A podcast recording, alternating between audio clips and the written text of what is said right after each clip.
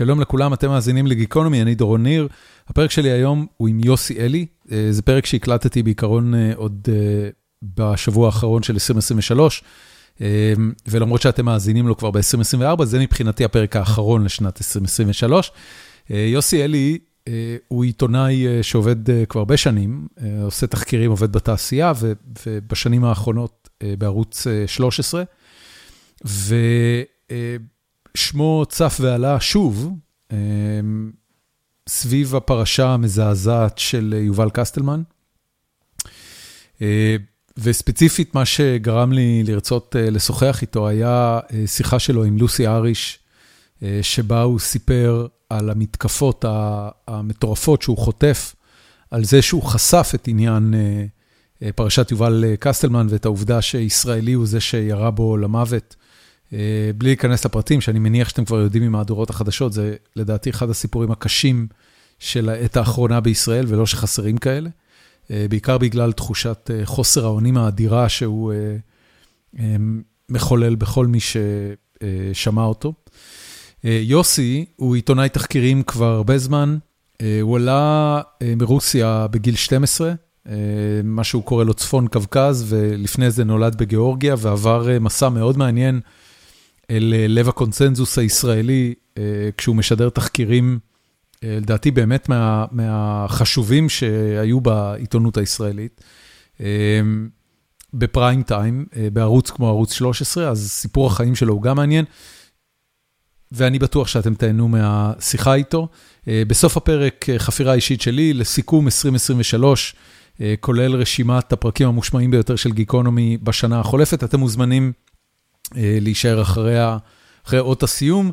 בינתיים, שתהיה לכם האזנה נעימה, פרק 829 עם יוסי אלי.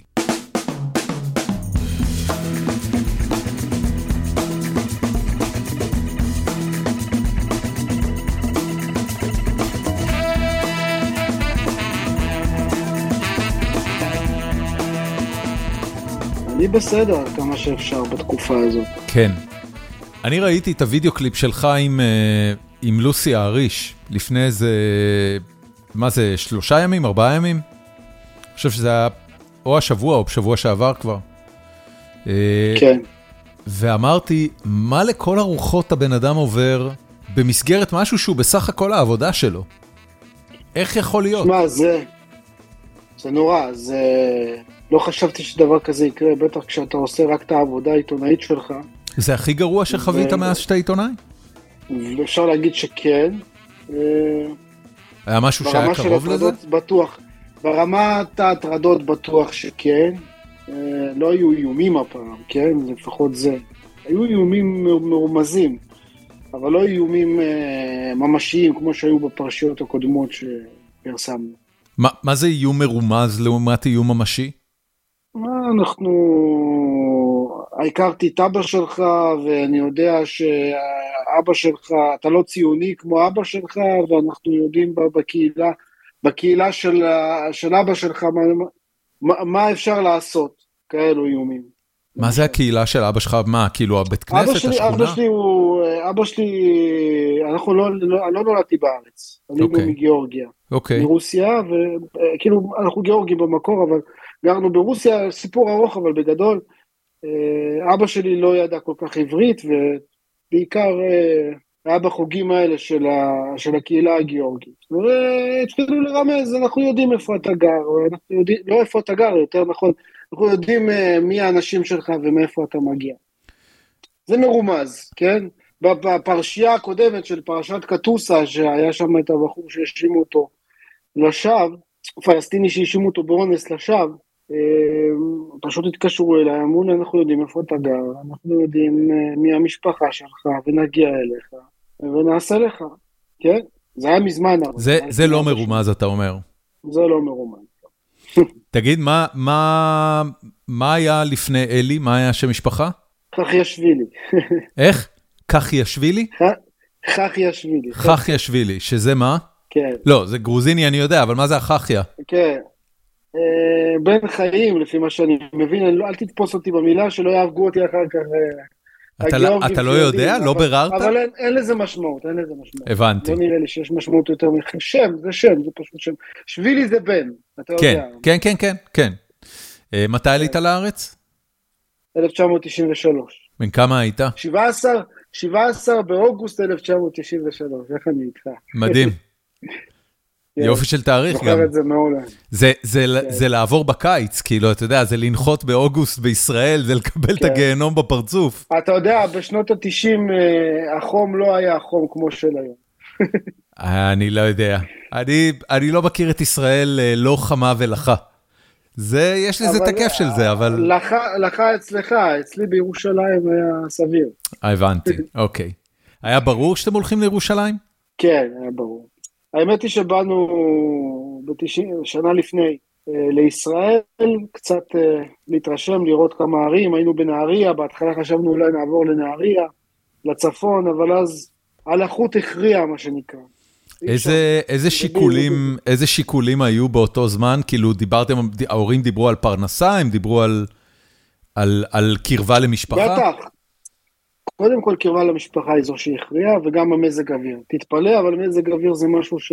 איפה, איפה חייתם בגיאורגיה. ש, שזה היה כל כך קריטי? אני, אני אסביר לך, אני בגיל, אני נולדתי בטביליסי, ובגיל שנתיים אבא שלי עבר אה, לאזור אה, צפון קווקז, עיירה קטנה שקוראים לה סנטוקי.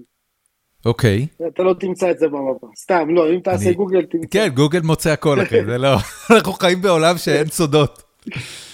כן, אז, אז גדלת בסנטוקי אה, עד העלייה לארץ כן. בעצם? כן. למה הם עברו לשם 12. מ- מטביליסי, שהיא היא עיר גדולה ומדהימה? עסקים, אבא שלי התחיל אה, לעבוד שם, ב...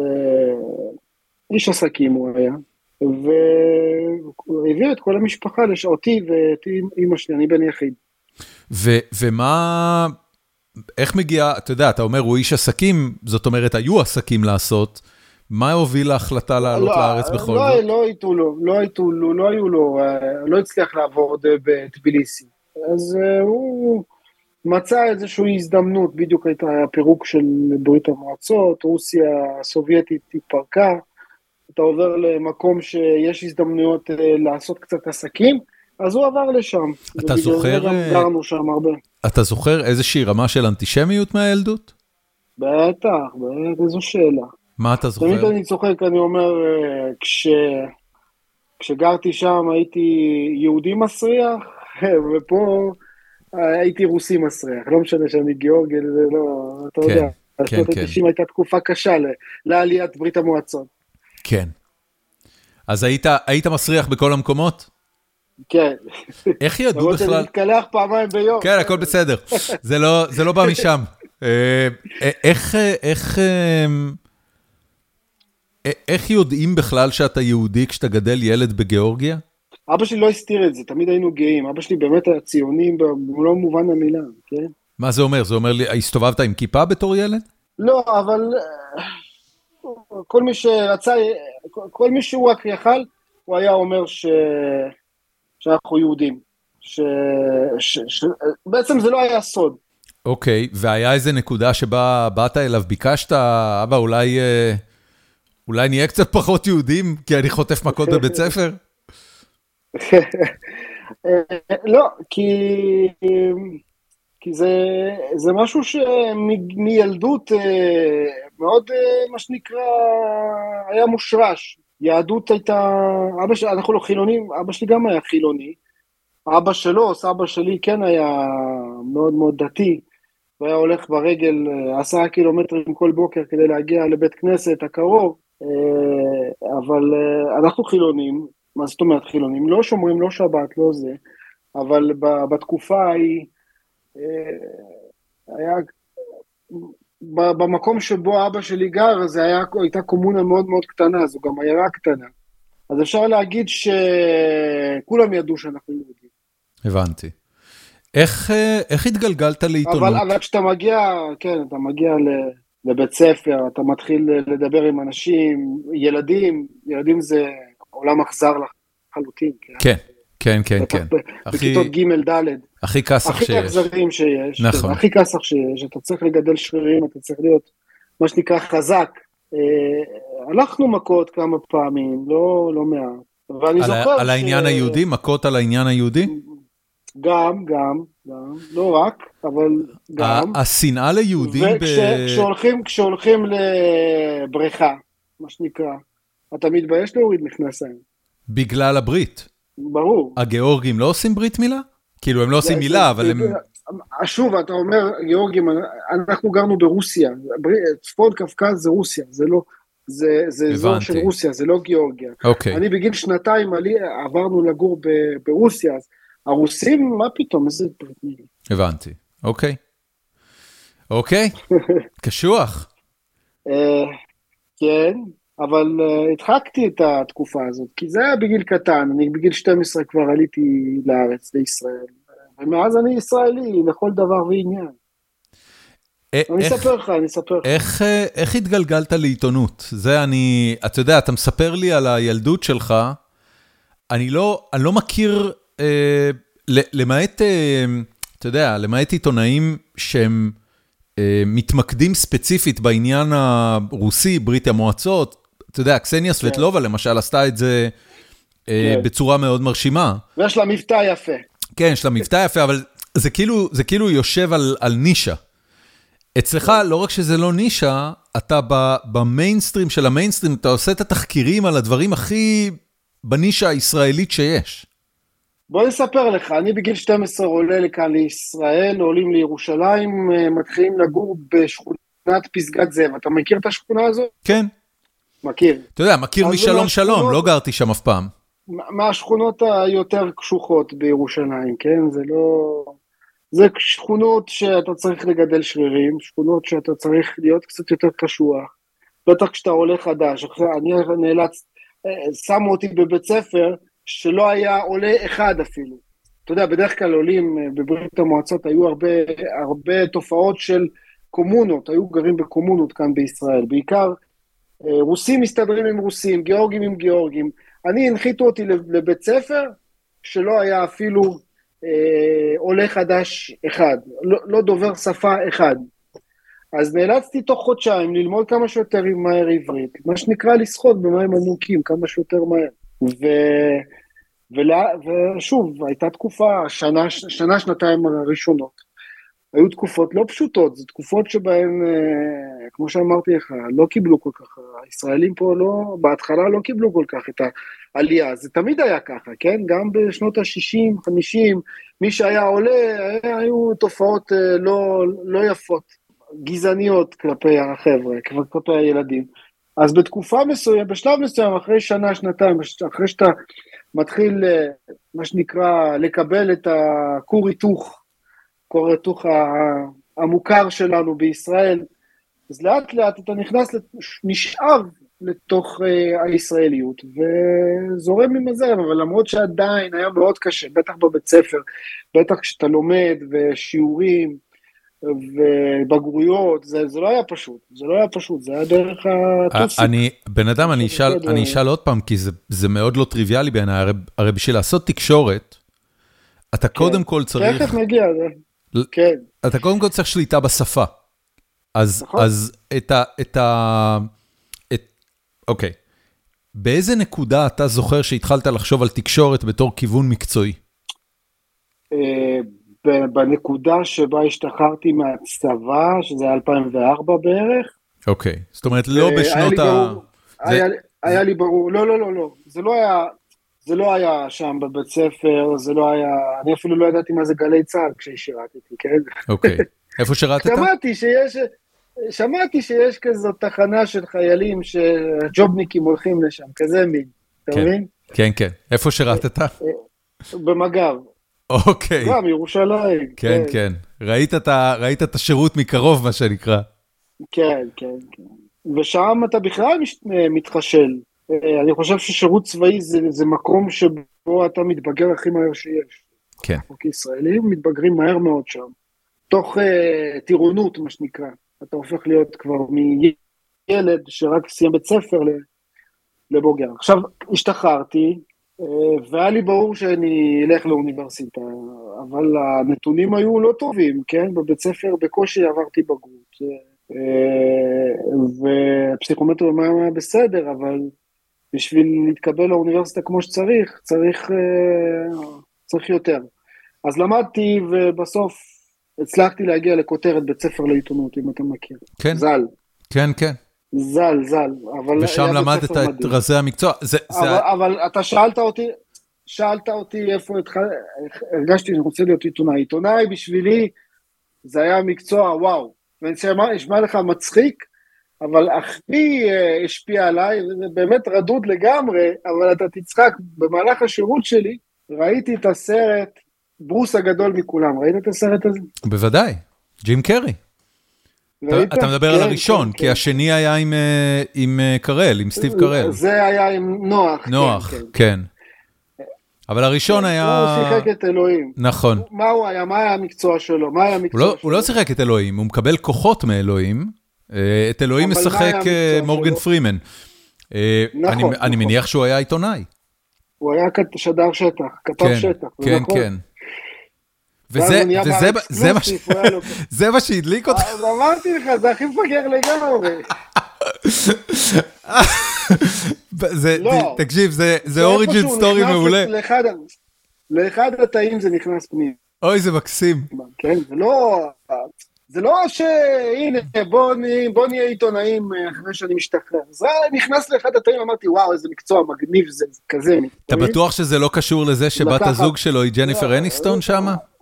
לא, לא.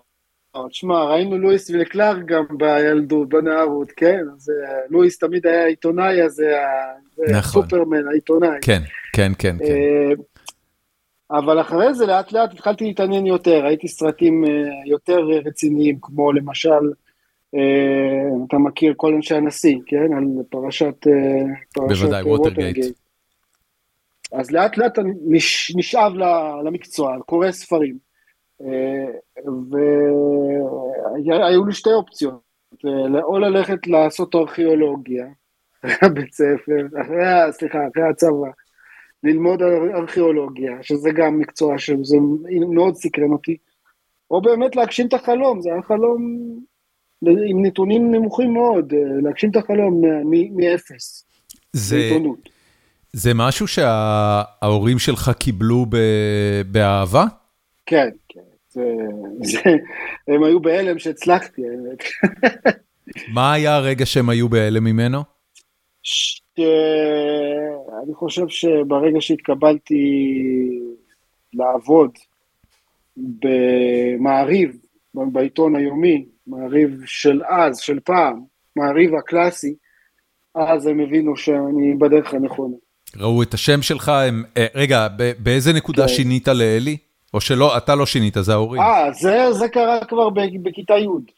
זה, זה קרה לפני הרבה הרבה ה- הרבה. ההורים עשו את זה? זה היה מהלך של ההורים? לא, לא, אבא שלי קוראים לו אליהו, כן, אה, זיכרונו לברכה, אבל אה, כדי, בגלל אצל הגרוזינים זה הרבה כבוד, אתה יודע, כבוד, כבוד, כבוד, כן.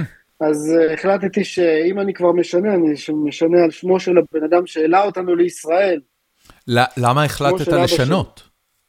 כי אתה רואה יותר מדי אה, שבילים אה, שמתקבלים לכל מיני מקומות עבודה, כן, זה ממש עד כדי כך היה ברור? אמרת, אם אני רוצה עתיד טוב במדינה הזאת, אני צריך שם יהודי, עברי. תשמע, קודם כל, קודם כל בבית ספר זה לא היה, זה לא, לא, זה, אני הייתי ילד, נער, כן, מה כל כך הבנתי בזה, אבל בגדול אה, באותה תקופה חשבתי שזה יפתח בפניי יותר אפשרויות, מה גם שאם אני מנציח את אבא שלי, מה טוב, אז זה ווין ווין. אוקיי. זה, זה, זה עשה את השינוי שציפית? כשהגעת לצבא, שהגעת אחרי זה למקומות חדשים, העובדה שהיית אלי ולא היה שבילי אני לא יודע אחרי זה... אני לא יכול להשוות, אני לא יכול להשוות למה שהיה יכול לקרות אם הייתי עם השם הקודם שלי, אבל אה, זה בהחלט הכניס אותי לתוך, כמו שאמרת, אני, אתה בתוך המיינסטרים של המיינסטרים, נכון? כן. אז אולי זה חלק מהדבר הזה, אתה מבין? זה נורא מעניין העניין הזה, גם, גם uh, המשפחה שלי החליפה את השם, אגב, אבא שלי עשה את זה משיקולים של, uh, של uh, קצונה. Uh, הוא היה הוא היה עתודאי ואחרי זה הפך לקצין uh, קצין חימוש, ובאיזושהי נקודה uh, במסגרת היותו קצין חימוש, הם היו צריכים לנסוע לאירופה לאיזה משלחת, ואמרו לו, אתה לא יכול לנסוע עם שם כמו היבנר, שזה היה שם משפחתו מהבית. והוא חיפש משהו שדומה, והיה אותיות דומות, איבנר ניר, אז הוא עשה מזה ניר. וככה נהיה השם משפחה. זאת אומרת, זה לא, אתה יודע, זה היה משהו מאוד סטנדרטי בישראל אז. אני מדבר איתך על שנות ה-70 המוקדמות, זה לא... אתה עשית את זה בשנות ה-90 המאוחרות. טוב, תגיד, נכנסת לתקשורת, נכנסת לעיתונות, מה היה הג'וב הראשון שלך במעריב? הייתי כל הזמן, קודם כל, במקומון, מקומון של מעריב. כל הזמן, זכרו לברכה. זה הכל זכרו לברכה, כל הפרינט זכרו לברכה. כן, כן, כן. היה מקומון מצוין, היה לנו גם כיף לעבוד שם, זה היה, וואו, זה היה חלום. מה זה אומר? זה היה מטורף. למדתי בכותרת, אחרי שנתיים אתה מתחיל לחפש עבודה. האמת היא שהעבודה הראשונה, אני אגלה לך סוד. לא אגלה מי הבן אדם שהתחלתי לעבוד אצלו תחקירן, אבל מדובר במגיש בכיר באחד הערוצים, משלושת הערוצים. אוקיי. Okay. אוקיי, okay, והם שלחו אותי למשימת, מה שנקרא, משימת תחקיר עם מצלמה נסתרת לראות בירוקרטיה בישראל, אוקיי? לראות בירוקרטיה, זאת אומרת לראות איך, כן. איך המוסדות מתעמרים באזרחים? כן, כן, ובשלב מסוים הבאתי להם את החומר, אבל אף אחד לא תדרך אותי ולא כלום. נכנסתי לאחד המשרדים ב- בישראל, ואם אני אגיד את המשרד כבר ישר יסגירו, זה, זה יסגיר את הסיפור. והבאתי שם חומר מטורף, כאילו, בשביל עבודה עיתונאית ראשונה, זה חומר מטורף, כאילו, הצעקות וקללות כלפי אנשים וזה, הכל במצלמה נסתרת.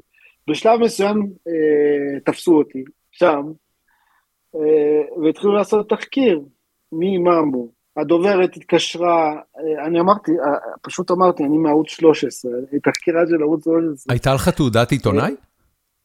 לא. אוקיי. אז לא. אוקיי.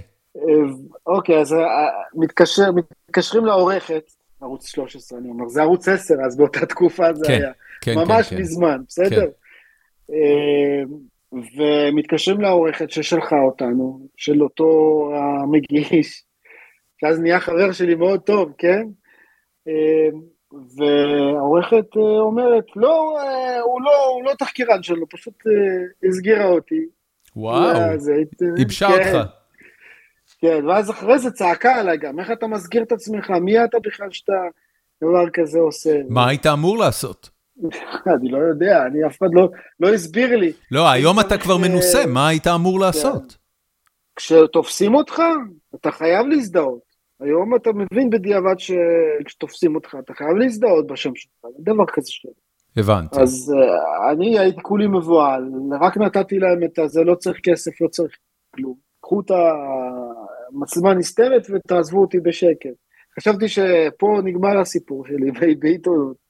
Uh, עוברים חודשיים או שלושה, משהו כזה, פתאום אני רואה שם במרכז המהדורה של ערוץ 10, החומרים שלי מופיעים, תחקיר, בלה בלה בלה בלה בלה בלה, כך uh, משרד כזה וכזה מתייחס לאנשים.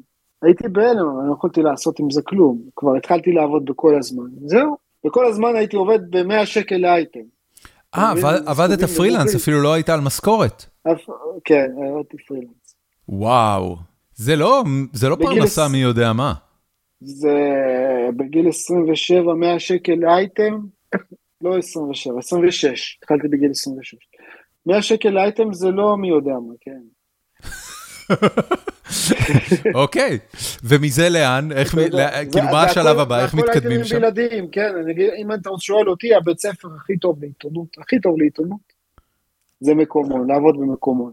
תקשיב, אני, אני, אתה... אני רוצה להגיד לך, אתה, אתה מדבר על אייטמים עיתונאיים, ואתה מדבר על תחקיר, שבו אתה חודר לתוך אה, מוסד ממשלתי, מצלם חומרים בלעדיים, אתה מדבר על זה כאילו זה נסיעה במונית. כאילו עשית קסטל וחזרה. היום זה ממש בקלות. מה? לא... למה זה קל? זה לא... לאיש מקצוע, אני רואה את העבודה הזאת כמקצוע, בטח כשאתה מדבר על תחקירים. מקצוע, אני לא מגיש, אני לא... צורת ההגשה שלי, זה, זה, אני חושב שזה זה, זה הדבר החלש יותר אצלי, להופיע מול מצלמה, למרות שאני, אתה יודע, עברתי די כברת דרך מאוד גדולה. אבל תחקירים זה, להביא סיפורים, זה, זה החוזק שלי, אני משתדל, זה המקצוע שלי. זה באמת המקצוע שלך. זה, זה, כן. אין הרבה כאלה בתקשורת. אתה יודע, רוב האנשים הם עושים או, אה, או רגש או יח"צ. בדיוק, אז אה, מבחינתי זה הלחם והחמאה שלי. אני... אה, וחשוב לי שאני אביא סיפור, לפחות סיפור אחד או שניים ביום אני מציע לעורך שלי. תגיד, איזה, איזה חושים אתה צריך לפתח כדי, כדי להיות כתב תחקירים מהסוג הזה, של... ש, של מה ש... אה, אם אני לא טועה, ג'ורג' ברנרד שור קרא, אמר שכל דבר שאנשים לא רוצים שאתה תפרסם זה עיתונות וכל היתר זה יחסי ציבור. אז אתה עושה עיתונות פרופר, אתה מפרסם את הדברים שאנשים לא רוצים שיתפרסמו. אה, איזה חושים אתה צריך שיהיו לך בשביל זה? אה, תגיד, יש לי איזה שיחה דחופה, אני יכול לחזור שנייה? כן, אני אחכה על הקו. כן, אפשר? כן, בטח, בטח, תחזור. תודה, תודה. אולי נעשה זום חדש כאילו, אני אתחבר מחדש? כן, תרד מהזום ותתחבר אליו כשתסיים את השיחה. אני פה, אני לא הולך לשום מקום. סליחה, סליחה. אין בעיה, ביי ביי. ביי ביי. לא, אני מה זה מצטער, אני ממש זה מצטער, פשוט הייתה לי איזו שיחה על הפרסום שהיה לי. בן אדם, הכל בסדר, מה היה הפרסום? סתם, עכשיו יש את כל הסיפור הזה של ממלא מקום אה, נציב שירות בתי הסוהר. שמה? אז צריך לדבר עם המקורות וזה. בן גביר מינה במקום אה, הנציבה שהוא הדיח, אז הוא מינה ממלא מקום, אז uh, פרסמתי את התוכנית שלו, תוכנית מפורטת שלו. הוא, הוא באמת הדיח אותה? כי, כי ראיתי מוקדם יותר שהליכוד uh, מחויב להסכם עם uh, גנץ, ו, ולא יהיו שינויים אז, במינויים בכירים. אז, אז לפי מה שאני מבין, um, גנץ יסכים uh, שהוא ימנה אותו, את, אה, את אה, נציב שירות בתי הסוהר חדש במקומה, והוא, ובן גביר יוותר על מפכ"ל, שלא ימנה מפכ"ל. ואז כאילו, נגיד עוד חודש, חודשיים, יתחיל, יהיו בחירות, אז בן גביר בכלל לא יבחר מפכ"ל, אתה מבין? אתה חושב שיהיו בחירות עוד חודש, חודשיים? זה מה שמדברים, אחרי ה... לא עוד חודש, חודשיים, עוד חודש, חודשיים יכריזו על בחירות. כאילו באזור פברואר? באזור סוף ינואר כזה. ואז ש... בחירות במאי? שהשלב השני של המלחמה יסתיים. כן. אתה קונה את זה? אה, מה, לגבי השב"ס? לגבי הבחירות. אני לא יודע, לא יודע להגיד לך. אוקיי. כולם רוצים להחזיק את הכיסא. אני לא מעלה בדעתי שנתניהו אה, יקדים את הבחירות. אני, בעיניי הוא הולך אה, לא. לרוץ עכשיו, מה יש לו, עוד שנתיים וחצי? אה, ירוץ שנתיים וחצי, ואז יגיד, הבחירות זה ועדת החקירה, ואם העם יצביע לו, אז, אה, אז גמרנו, אז אני ראש הממשלה, לנצח נצחים. תקשיב, אני, אני יכול... אה, אה, מה, מה היה החשיפה הגדולה, עזוב רגע את הפלישה למסדרונות, אה, מה זה היה, ביטוח לאומי? איזה, איזה, כן. איזה משרד ממשלתי זה היה? אה, משרד ממשלתי, סתם משרד ממשלתי, עזוב, מקרקעין, לא משנה. לצורך העניין, זה היה מזמן, אתה יודע מה? מה? יאללה, מקרקעין. מקרקעין, יופי. מה היה החשיפה העיתונאית הראשונה שבאמת הביאה עליך אש אה, ברמות שאתה דיברת עליהן בתחילת הפרק הזה? שמע, אה, כל הסיפור הזה של רעל ומכונת רעל וכל הגועל נפש שקורה ברשתות החברתיות, זה עניין של כמה, ארבע שנים, חמש שנים, משהו כזה, לא היה ככה, לא היה אוקיי. ככה. זאת אומרת, לא, לא היית מקבל אה, אה, אה, וואטסאפים אה, שמאיימים עליך, או, לא, או שיחות טלפון? לא, ממש לא. אוקיי. ממש לא. אה, זה הסיפור של אה, מחמוד קטוסה, זה היה הסיפור הראשון, כמו שסיפרתי לך, זה היה סיפור, זה, זאת הייתה התחלה. למה אתה חושב שזה היה דווקא על זה? זה הפלסטיני ש... שעצרו אותו למשך חודש בחשד שהוא אנס ילדה בת תשע אה, במודיעין עילית, תשע או שמונה, זה כבר היה מזמן, לא זוכר, שמונה או תשע, ו... ו... והוא היה חודש, הגישו נגדו כתב אישום אפילו. הוגש כתב אישום נגדו על האונס המזעזע, שהוא גרר ילדה, ו... וממש אה, ממש אנס אותה באכזריות עם עוד שני אנשים, ובאותו יום שנחשף הסיפור הזה, הלכתי למקום, למודיעין עילית, התחלתי לחקור פה ושם, פתאום אני פוגש את המנהל שלו, והוא מספר לי שהבן אדם לא יכול היה לגרור ילדה לאור יום אה, בשכונה חרדית שאף אחד לא ישים לב.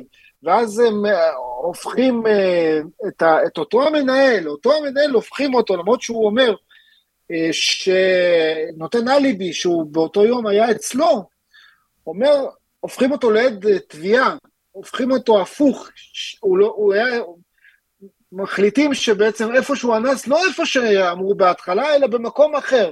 בקיצור, אחרי שהעליתי את כל השאלות האלה, בסוף היום, בסוף התהליך, אה, כתב אישום בוטל נגדו, והוא שוחרר. בן אדם שאמור היה לשבת שנים ארוכות על אונס שהוא לכאורה לא ביצע, הוא שוחרר. ובתקופה הזאת קיבלתי נעצ... הרבה נאצות והרבה הנאצות היו מה... מה... מהאזורים של משפחת הילדה? לא, ממש לא, ממש לא. משפחת הילדה זה... זה שכונה חרדית, הם חרדים, לא צורכים תקשורת.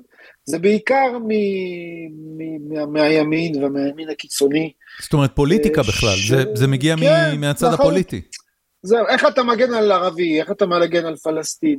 למרות, למרות שכבר היה ברור, די היה ברור ישר ש, שהוא, שהוא לא עשה את זה. שלי. מה זה, זה, ש... זה, זה פעילי ליכוד? זה פעילי בין... זה, זה אני מה... לא יודע אם זה ליכוד. זה, מה זה? זה?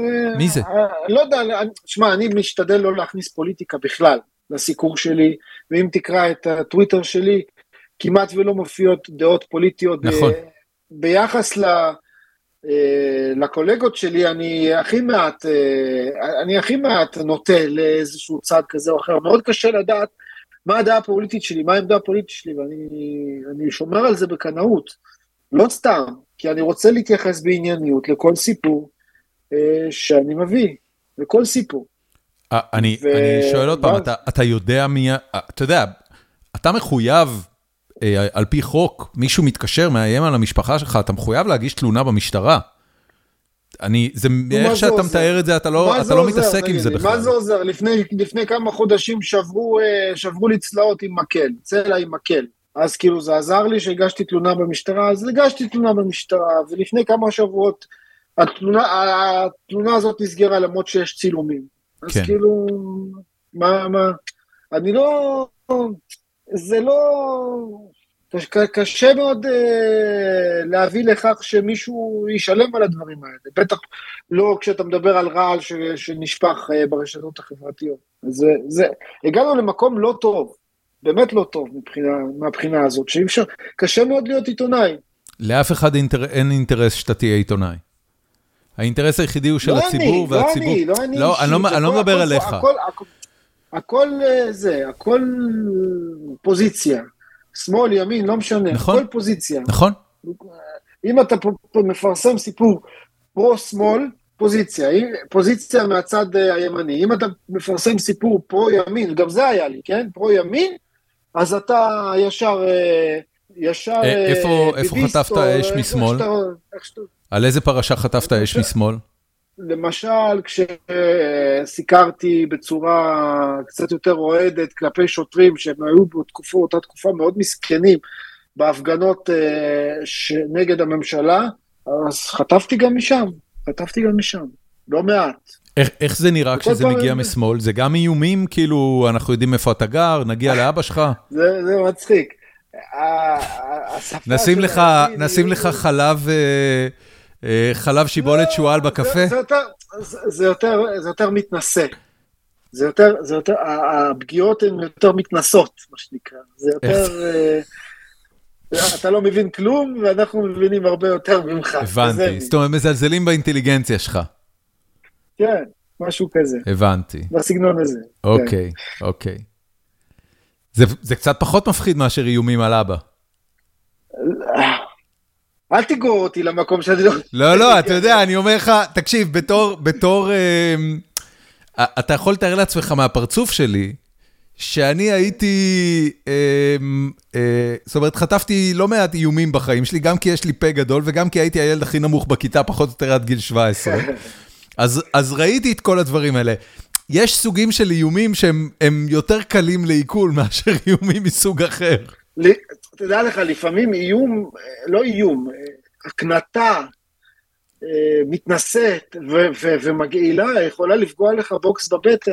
אוקיי. לא פחות. fair enough. אתה מבין? כן, כן. כן, כן, את זה... איומים, אז יגידו לי כלב, בן לא יודע מה, אתה מבין? אז בסדר, אמרו. זה נכון? זה לא נכון. אבל בגדול, כש, כן. כשאומרים לך איזה משהו ממש מתנשא, זה יכול לפגוע מאוד. תגיד, במקרה של... או, איומים של... אין, איומים לא היו. אוקיי. מהצד השני. זה, אל, זה עלבונות. זה, זה, כן, הרבה עלבונות. תקשיב, קשה לא לראות בזה משהו משעשע. העובדה שאין איומים, אבל יש עלבונות, זה, זה מצחיק, מה לעשות? זה אפקט קומי. כן. תגיד לי, בסיפור של קטוסה, כן. מה גרם לך בכלל ללכת אחרי הסיפור הזה?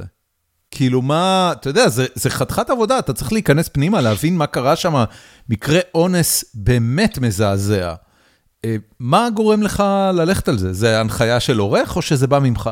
ראיתי את הסיפור הזה, בהתחלה, כן, העורך אמר לי, שמע, יש פה סיפור מזעזע, לא מהכיוון של אה, משהו מסריח כאן, אלא צריך לסקר סיפור מזעזע שפלסטיני אנס ילדה בת שמונה, זאת הייתה נקודת המוצא שאני התחלתי את הסיפור הזה. זאת אומרת, זה בכלל היה אמור להיות סיקור הפרשה בלי קשר לאם כן, השם או לא השם. כן, כן. אוקיי. ואז פתאום אתה מחבר נקודה ועוד נקודה ועוד נקודה בתוך השטח. בשטח, זה עבודת שטח קלאסית, היום אין הרבה כתבים ש... מה, מה אתה רואה קלאסי. בשטח שגורם לך להבין ש... בשטח אמרתי לך, אני מזהה את המנהל הזה, מנהל שלו, הוא עובד uh, כמנהל עבודה בבית ספר שם, באזור. והוא, ו, ו, והוא מתחיל להסביר לי, ופתאום אני רואה את הכתב אישום, פתאום הוא קורא את הכתב אישום יחד איתי, ורואה בכתב אישום שהוא מופיע כעת תביעה למרות שהוא נתן אליבי. ואז אתה מבין שכל הכתב אישום הזה מלא חורים, נותנים לך בתאריך, בין התאריך, נותנים לך שבועיים, מרווח שבועיים של התאריך שבו לכאורה בוצע האונס, נותנים לך שהוא גרר אותה לאורך כל הרחוב, וכל החרדים שם היו אמורים לראות את הצעקות של הילדה, כתוב שם צרחה. אז אתה רואה שמלא מלא חורים uh, בתיק הזה. הבנתי. ואתה מבין שמשהו פה לא בסדר. עכשיו, צריך הרבה אומץ, בטח בשיח הציבורי uh, הנוכחי, uh, לצאת עם סיפור מהסוג הזה, לצאת נגד הסיפור הזה. ממש. אתה, אתה, אתה עולה עם זה למהדורה, או שמישהו מדווח על זה בשמך? אני, אני עולה על זה, אני עולה על זה עם טוויטר קודם כל. אוקיי. Okay. ואז uh, מתפרץ כאש בשדה קוצים, uh, ומגיע ל... גם למהדורה, כן, אחרי זה. ואז אתה עולה במהדורה, ואתה יודע, אני חושב על העורך ששלח אותך לסקר את זה, או עורכת, um, ואתה בעצם חוזר ואומר, תקשיבי, אני, אני הולך לעלות עם הדבר הזה ולהגיד שהוא לא עשה את זה, שה, שהעמדה המערכתית שלנו, שאני... אז... איך, איך מתנהלת שיחה כזאת בכלל? אה, העורך לקח את זה, לקח את זה, לקח את הסיפור, אבל רק אחרי שזה תפס בטוויטר. אתה פרסמת ראשון בטוויטר? כן. זאת אומרת, אם לא היית מפרסם בטוויטר, זה לא היה מקבל את ההד הציבורי, והעורך לא, לא היה מאשר את זה למהדורה? אני לא חושב, זה, זה קורה, לפעמים קורה. וואלה. הטוויטר היום זה סוג של בריון של כתבים, זה סוג של אה, מה שנקרא איום, אה, אם אתה לא תפרסם, אני לא מפרסם אצלך במהדורה, אני אפרסם את זה בטוויטר. קח בחשבון שעלול לתפוס אצלי, לא אצלך. אתה מבין? מעניין מאוד. לא רק אצלי, אתה יודע, זה לא רק אצלי, זה כל העיתונאים יכולים להשתמש בטוויטר. טוויטר זה מקום ש... שלאט לאט מחליף את העיתונות הקלאסית. כן, אני, אני אגיד גם יותר מזה, בטוויטר, מעצם המבנה של הפלטפורמה, אה, הבן אדם הוא המערכת. זאת אומרת, אתה, נכון. הטוויטר שלך הוא, הוא אה, אה, פלטפורמת מדיה של יוסי אלי, בראש ובראשונה. וכשיש לך את התפוצה שלך וכשיש לך את התעודה שלך, זה יכול לפעמים לעקוף את התעודה של מערכות שלמות. חד משמעית. אם זה תופס, אם זה נהיה ויראלי, זה הרבה יותר משפיע והרבה יותר חזק מאשר כל מה שתפרסם. לא משנה באיזה כלי תקשורת. אז אתה, אפילו, אתה, אתה קודם איימת ש... קח את הכלי תקשורת עם הכי הרבה רייטינג. אתה קודם איימת שתעלה את זה בטוויטר ורק אחרי זה... לא, לא איימתי, פשוט הכנסתי את זה לטוויטר, לא, לא איימתי. אוקיי, ואז הוא... ידעתי שזה קשה. ידעתי שזה יהיה קשה לעיכול במערכת עצמה, זה, זה, זה נושא רגיש, זה נושא רגיש בשביל לעלות איתו. תקשיב, זה חתיכת דבר, זה, זה מסוג הדברים שעליהם אנשים מעבירים תחנה. נכון. אוקיי, ואז, ואז זה, אתם, אתם עולים אני, ו... אני אגיד לך משהו, הייתי בטוח בזה, ברגע שאתה מתעסק בעובדות ובדברים אה, שהם אה, בדוקים, אז אין לך ממה לפחד. אני חושב, אני בדעה שהאמת בסוף תמיד מנצחת, העובדות והדברים שאתה מביא, 1, 2, 3, בלי פרשנויות, זה תמיד ינצח. את הכל. אתה, אתה, אתה חושב את זה גם עכשיו על, ה, על החרא שאתה אוכל מהפרשה של יובל קסטלמן? כן, בטח, בטח, בטח, איזו שאלה. האמת היא פה מדברת וזועקת ו... ו, ו, ו you name it, כן? זה לא... הפרשה הזאת היא בזכות האמת שיצא לאור, אה, יהיה אולי צדק ליובל קסטלמן. כי... יובל קסטלמן כבר לא יהיה כלום, יובל קסטלמן מת. למשפחה שלו אולי נכון, יהיה כן, משהו. אבל הם כל הזמן אומרים צדק ליובל, אז אני אומר, יובל קסטלמן. כן. אבל בגדול, אני אסביר לך משהו, אה, בלי, אה, בלי האמת, בלי הנתונים והעובדות, והעובדות זה הנשק הכי חזק, הכי חזק, אין יותר, אין יותר חזק מעובדות, ברגע שאתה מביא עדויות ועובדות, זה מנצח את הכל. וברג... ובזכות העובדות האלה, בזכות הסרטון הזה שחשפנו, ובזכות uh, ה-CT שהמשטרה לא הפסיקה לשקר לגביו, בזכות כל הדברים האלה, לאט לאט אתה הצלחת uh, לחבר איזשהו פאזל ולתת איזשהו, uh, איזושהי דרך של חקירה כמו שצריך uh, כלפי האנשים שאחראים על הדבר הנורא הזה, כמו למשל החייל שירה שלושה כדורים אחרי שיובל מתחנן אל חייו ומרים ידיים. כן. גם בפרשה של קטוסה וגם בפרשה של יובל קסטלמן, בסופו של דבר מושא הביקורת אה, הוא המשטרה עצמה. והמשטרה לא אוהבת לחטוף ביקורת, בטח לא מעיתונאים. איזה, נכון. איזה מערכת יחסים זה עושה לך עם המשטרה? אז אה, אם אה, מישהו בפודקאסט הזה שומע מהעיתונאים החדשים והצעירים, אז אה, צריך להגיד דבר אחד מאוד חשוב. ככל שאתה תתקוף יותר בצורה עובדתית ועניינית את המשטרה, וככל שאתה תחשוף את העוולות, אבל תהיה ענייני, ואתה אה, גם תביא את הדברים הטובים שהמשטרה עושה, כי המשטרה באמת עושה דברים טובים. לא, אתה לא צריך להיות רק אופוזיציונר, כן? ו, אה, ואז, רק אז הם יתחילו לכבד אותך הרבה יותר, ורק אז, בזכות זה, אה, מערכת היחסים אה, תהיה של כבוד. אתה צריך מערכת של יחסים של כבוד. לא של חברות, אלא כבוד. ככל, שת, ש... ב... ככל שזה, שזה יהיה ככה, אה, ככה, ככה יהיה לך יותר טוב. באיזה נקודה בקריירה שלך הבנת ש... אה, את, ה... את העיקרון הזה שאתה מתאר כרגע, ש... שגם ללכת נגד המשטרה בסיטואציות שבהן היא עשתה עבודה רשלנית, מביא כבוד. איפה נתקלת בזה פעם ראשונה? זה לא כבוד, זה לטווח הארוך. זה לא לטווח הקצר, כי אתם מבינים שאתה עיתונאי רציני, מבינים שאתה עושה את העבודה שלך. בסופו של דבר, ברגע שאתה ענייני וברגע שאתה מביא אה, את התחלואות במשטרה, והיום הם, אני חושב שהם מבינים שבסיפור של קסטלמן למשל, וגם בסיפור של קטוסה, היו כשלים מטורפים. הם מבינים את זה, השקרים שהם עשו, המשפחה באמת היקרה הזאת נאלצה להוציא את, את גופתו של יובל מתוך הקבר. תחשוב כן, כן, כן, זה מטורף טראומה. לגמרי. זה מטורף זה לגמרי. זה טראומה לא נורמלית, רק בגלל השקרים של המשטרה, רק בגלל השקרים. כן. אתה מבין? יש פה מחדל נוראי. ובסוף, אני בדעה, היום, כן, הם לא כל כך מוצאים עליי כל מיני הודעות, אה, מכפיש את המשטרה, מכפיש את המשטרה. כן. הם לא כל כך סופרים אותי, אבל אני בדעה שזה לא משנה. בסוף אתה עיתונאי, אתה לא דובר המשטרה. אתה, אתה יודע להגיד במשטרה מי האנשים ש... שבישלו את, ה, את הסיפור של קסטלמן? אני לא יודע אם הם בישלו, אני, אני נותן להם איזשהו חסד שאולי זה רש, רק לרשלנות. כן, אני יודע, אני, אני יודע עם מי דיברתי, כן, אני לא אגיד לך על מי דיברתי, אל תגיד לי. אני יודע מי דיברתי. אני יודע מי, מי בסוף, אה, מה שנקרא, ניסה למשוך אותי באף, לא, זה לא משנה, אותי אפשר למשוך באף.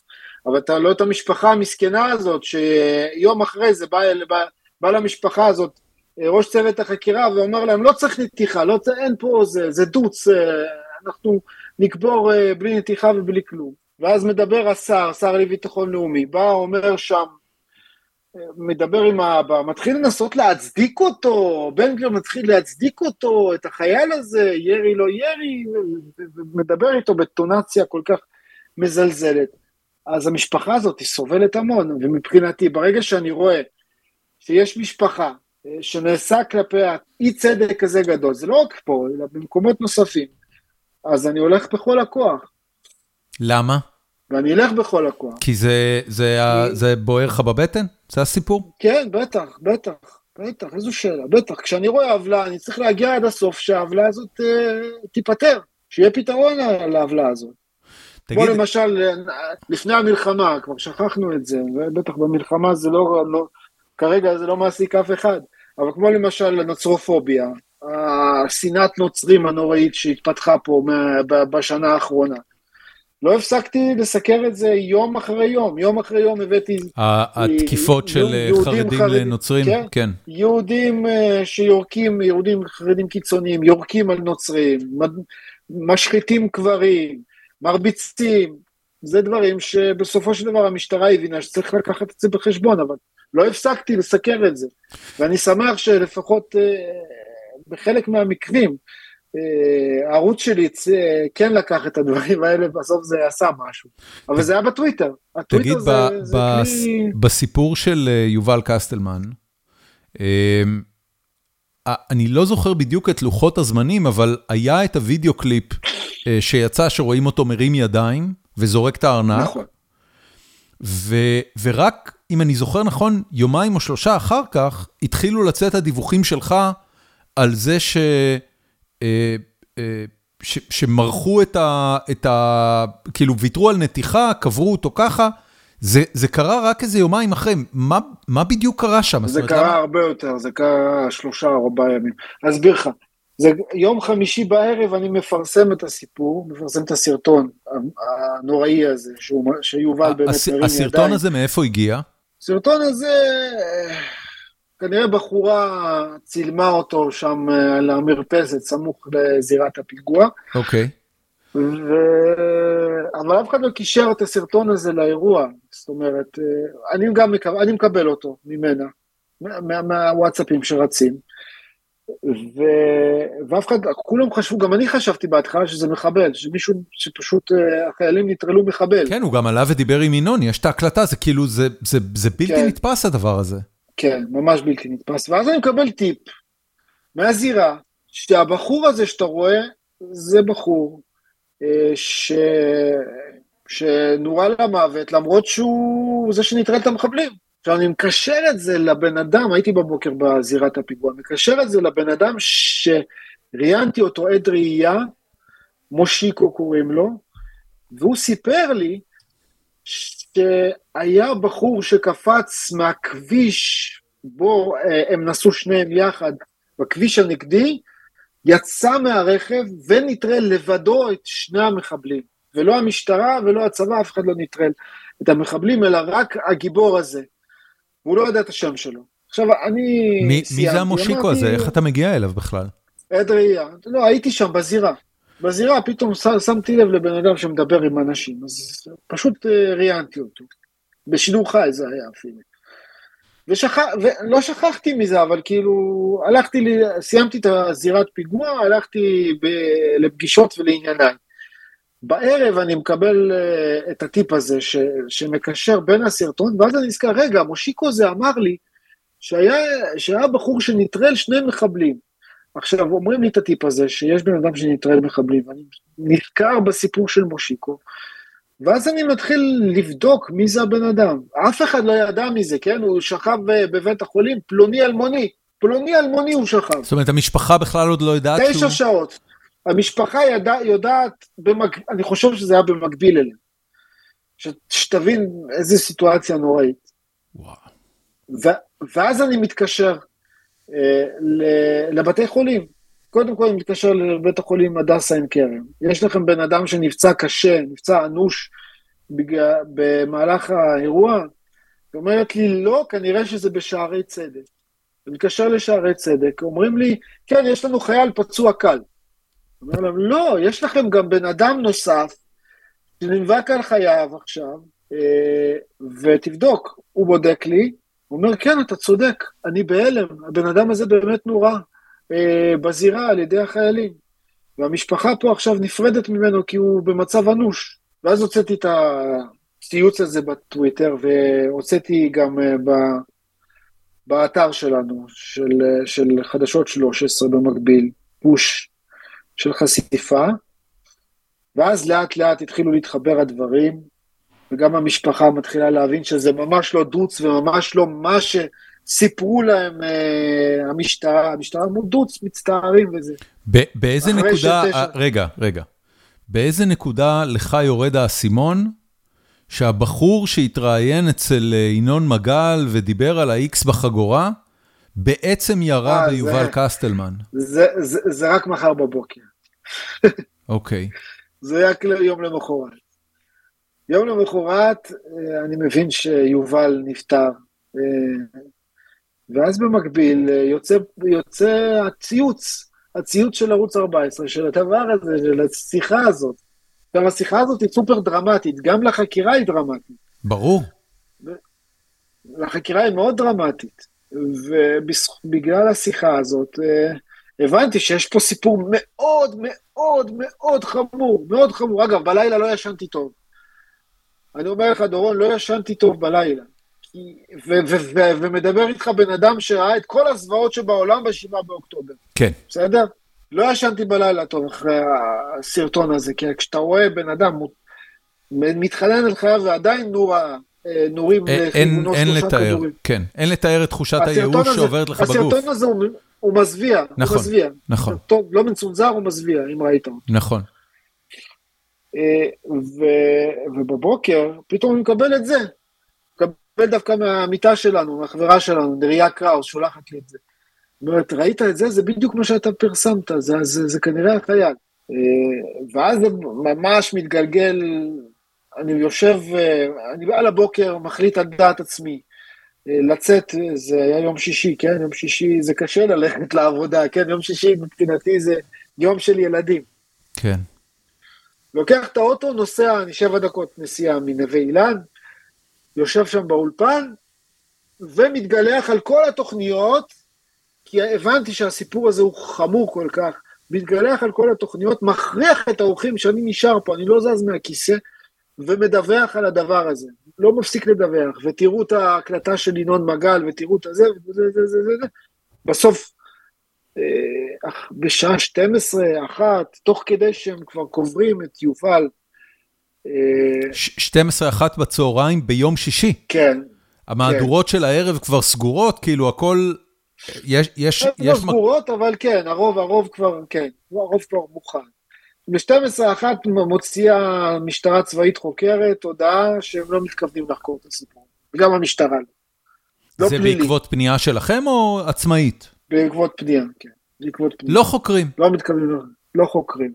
ואז קוברים את יובל. זה בעקבות הדוח, אה, זיכרון דברים השקרי, השקרי, אין מילה אחרת שנכתב על ידי אותו קצין משטרה. בסדר? שהוא כותב שאין קליעים אה, בגופתו של אה, יובל, ש... שהוא כותב ש... שהוא אומר למשפחה, אין מה לעשות, זה דוץ, וזה אירוע צדדי, ככה, זה המילים שלו. ובסופו של דבר, על בסיס הדוח הזה, החליטו בהתחלה לסגור את התיק. אני ממשיך להתגלח על התוכניות, ואפשר, פה אפשר להגיד שלוסי אריש המדהימה באמת לקחה את זה בשתי ידיים והמשיכה אה, אה, לתת לי את כל הבמה שאפשר. ובשעה ארבע בצהריים, סוף סוף אחרי באמת התעקשות מאוד גדולה, החליטה המשטרה הצבאית החוקרת, יחד עם הפרקליטות הצבאית, שיש פה סיפור פלילי מאוד חמור. וזה עוד לפני שאנחנו מגיעים לכל הסיפור הזה של הנתיחה לאחר המוות, וכל הסיפור הזה של אחר כך, שאני מדבר עם אנשים, הגוף, האנשים הרלוונטיים בעניין, והם לא מפסיקים להגיד לי, לא צריך, לא צריך. בסדר? לא צריך נתיחה. באיזה נקודה אה, מתקבלת ההחלטה להוציא את הגופה של יובל קסטלמן ולעשות לה נתיחה אחרי שהיא כבר הייתה קבורה? אז הם מגיעים לבית המשפט, הם עוצרים את החייל, פריג'ה, אביעד פריג'ה, חוקרים אותו, מוציאים אותו לשחזור, ואז בשלב מסוים הם מגיעים לבית המשפט להארכת מעצר, והשופט קובע שנתיחה שלאחר המוות זה, זה, זה דבר קריטי לקבל אותו, כי אחרת אין ראיות כדי לעשות משהו עם, עם החשוד. אבל מצד שני, הפרקליטות הצבאית אומרת, טוב, המשטרה אמרה שיש רק חורי כניסה וחורי יציאה, אין הרבה מה לעשות עם הדבר הזה. ואז ביום שלישי או רביעי לאחר מכן, אה, מגיע לידי הדוח סיטי. הסיטי שעשו ליובל כשהוא היה עוד פלוני אלמוני שנאבק על חייו. בסיטי במפורש כתוב, ואני לא אשכח את ההלם שלי ברוב שהם ש... לא הפסיקו לשקר לי ולתדרך אותי כמה זה לא חיוני וכמה לא צריך. בסיטי כתוב באופן מפורש שיש שערים מתכתיים בתוך גופתו של יובל קסטלמן. שערים מתכתיים?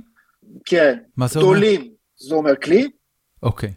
כלים, בניגוד לדוח וזיכרון דברים שכותבים במשטרה, שיש חורי יציאה וכניסה ולא נמצאו כלים, ואז מבינים, כשאני מפרסם את זה, גם הפרקליטות הצבאית מבינה שאין ברירה שצריך לשכנע את המשפחה אה, להוציא את יובל מהקבר, שזה דבר, אני חושב שרק לילדי תימן עשו את הדבר הזה, זה דבר נוראי.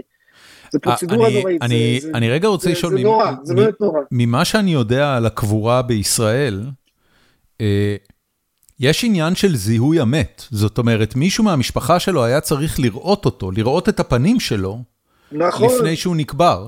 נכון, והפנים שלו היו מרוסקים. נוספת. אז ו... איך, לא, רגע, אבל איך, איך המשפחה שלו שראתה אותו לפני הקבורה, לא ראתה שהלסת שלו מרוסקת, הרי הוא ירה לו בפרצוף. כן, אבל שם אתה לא יכול לזהות, אה, לא יודע, קליעים מתכתיים וכאלה, זה לא קשור. זה... בגדול, אה, הם נאלצו, היה להם, היה להם, הייתה להם תקופה מאוד קשה, כי אחר כך היה צריך לקבור, לעשות הלוויה נוספת, שתי הלוויות היו ליובל. כן. וואו. זה היה נורא, זה באמת, להם זה היה ממש נורא. לאורך... אני לא מאמין שהמשפחה הזאת עוד צריכה להילחם. משפחה שכל כך הרבה עוולות נעשו כלפיה, הם צריכים להילחם שיהיה פה צדק. תראה, את, את יובל זה לא יחזיר להם. אה, כן. מה, מהו בעצם הצדק פה, מבחינתם? מה, מה ייחשב לצדק? מבחינתם, העמדה לדין של האנשים ששיקרו להם בפנים. אתה, אתה רואה את זה קורה? אתה רואה את הקצינים שהיו מעורבים ב... אני לא רואה את זה קורה. גם אני, אני לא. אולי נו נו נו, נו נו נו משמעתי, זה המקסימום, למרות שנפתחה חקירה במח"ש, לא מחכה לחקירות שוטרים. לא רואה את זה קורה. מתי מתי בפעם האחרונה מח"ש אה, אה, הובילו חקירה ש... שגרמה לאיזה צעד משמעתי חמור, הדחה מהמשטרה לפי, או אפילו לפי, גרוע לפי מזה? מה שאני, לפי מה שאני מבין גם זה לא מח"ש פתחו ביוזמתם את החקירה, כן? פרקליט המדינה הכריח אותם לפתוח בחקירה, כן. בבדיקה. אז אני באמת לא רואה את זה קורה, לא רואה. איזה ייאוש. כן, ממש. הייאוש הוא ש... אתה יודע, אני מגיע, ל... אנחנו מדברים אה, על, על הסיפור הזה שכאילו לא שמו לב, תחשוב רגע, בן אדם נלחם על חייו תשע שעות בבית החולים, ותשע שעות נלחם, פלוני אלמוני, אף אחד לא יודע מי זה. אתה אומר, אתה, אומר זה, אתה אומר את זה בשוויון נפש, חשבו שהוא אחד המחבלים. ו... אני לא בטוח. אתה לא חושב? החולים, זה, זה, נעלם, זה נעלם שאנחנו עדיין לא יודעים. הבנתי, אוקיי. אה, אז אני, אני לוקח את דבריי בחזרה. נלחמו, נלחמו על חייו תשע שעות, ואף אחד לא טרח לבדוק מי הבן אדם ששוכב שם, ואולי אחד מבני המשפחה יכול היה להחזיק לו את היד ברגעיו האחרונים. זה... לנחם זה, אותו ברגעיו האחרונים. זה בגלל שהוא זרק את הארנק שלו. אתה יודע, תחשוב הרי... הוא זרק את הארנק וזיהו אותו כבר, זיהו אותו שני אנשים, גם מג"בניק שהיה שם, לוחם מג"ב שאני לקחתי ממנו את העדות שלו, ו, וגם אזרח שאפילו הלך לא, לאוטו שלו וראה את המסמכים שלו, ועדיין הוא הגיע לבית החולים פלוני אלמוני. וואו, אוקיי.